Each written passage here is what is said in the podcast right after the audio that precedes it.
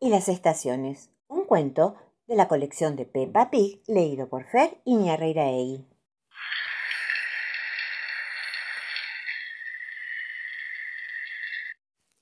Es un día muy lluvioso y la familia Cerdito está cómoda en su casa. Están recordando las divertidas que fueron sus vacaciones. Están mirando en el televisor los videos y fotos de todos los paseos que hicieron juntos. ¡Ay, qué divertido es el verano! dice Pepa, mientras miran las fotos del viaje en el que fueron a la playa.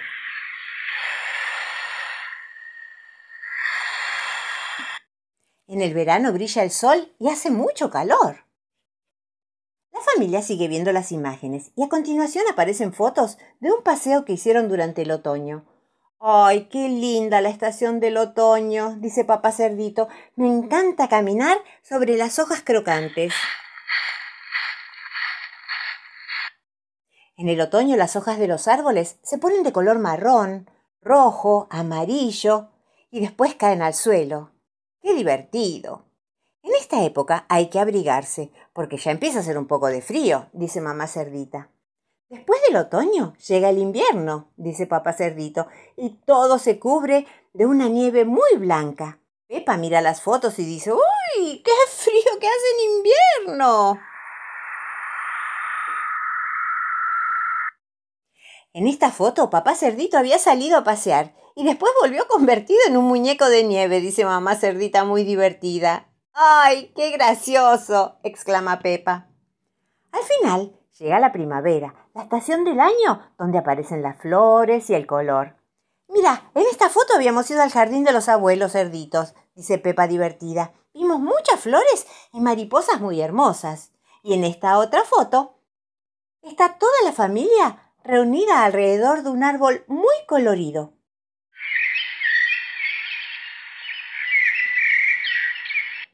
Estaba lleno de pajaritos. ¡Ay, sí! ¡Qué lindo! Y las flores olían muy rico. Qué divertido fue mirar las fotos de todos nuestros paseos familiares, dice mamá, mientras todos sonreían felices. Federico, ¿cómo haces ese ruidito? Un cuento de Leo Arias leído por Fer Iñarreiraegui. Tengo un gato, un gato que se llama Federico, y cuando está contento hace un ruidito muy gracioso. Me dijeron que se llama ronroneo. Hace cuando lo abrazo. Y yo le pregunto, ¿cómo haces ese ruidito, Federico? ¿Te comiste un bichito ruidoso? Pero Federico no contesta. Ya sé, se me ocurrió una idea. Tenés un motorcito. un motorcito en la panza. Federico sigue sin contestar. Entonces de repente se acercó y me hizo cosquillas con unos besitos. Y yo me reí. Los gatitos hacen ruiditos. Como lo hago yo cuando me río. Cuando estamos juntos, hacemos ruiditos de felicidad.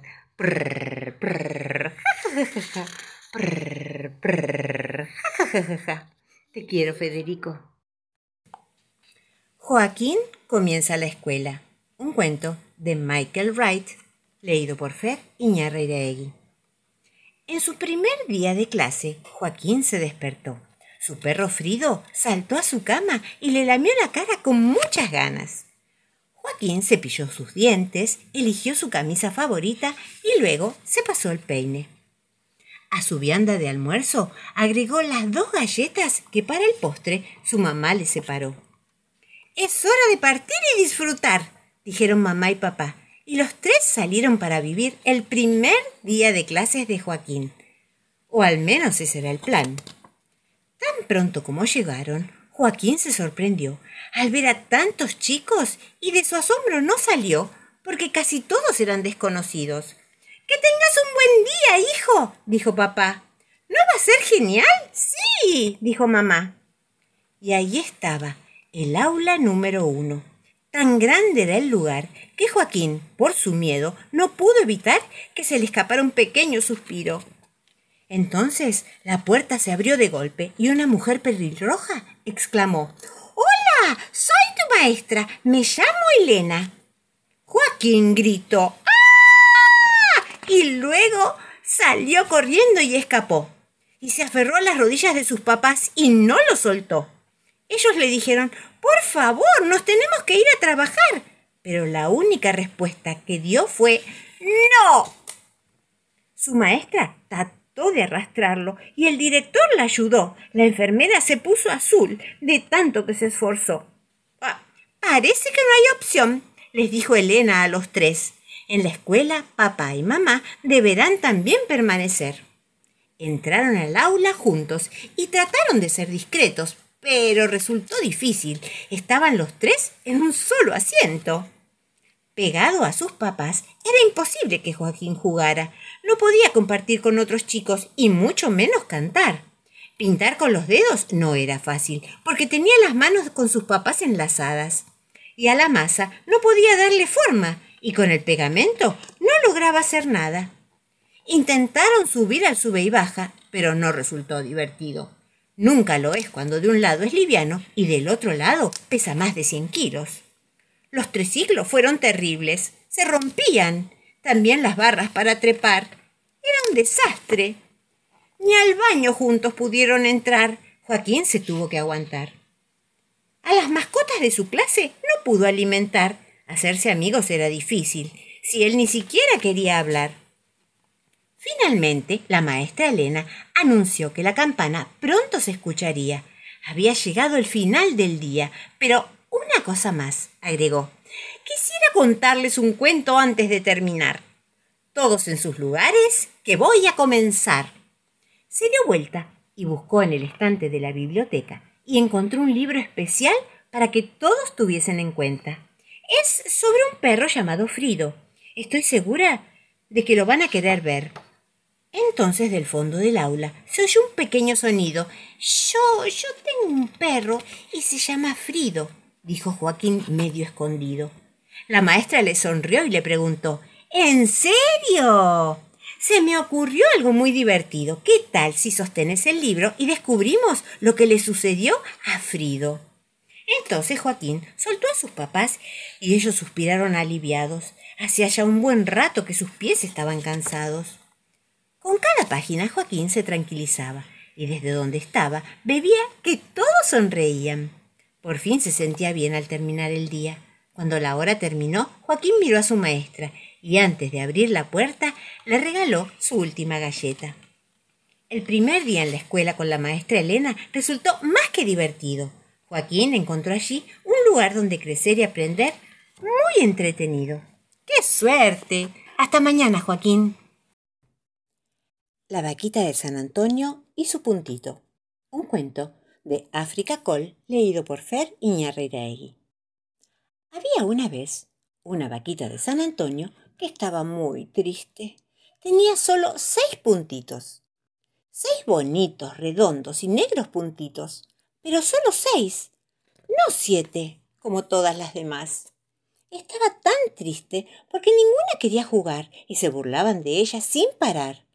Un día decidió pintarse un puntito con pintura y pincel. Pero con la lluvia se le borró y las otras volvieron a reírse y mucho más.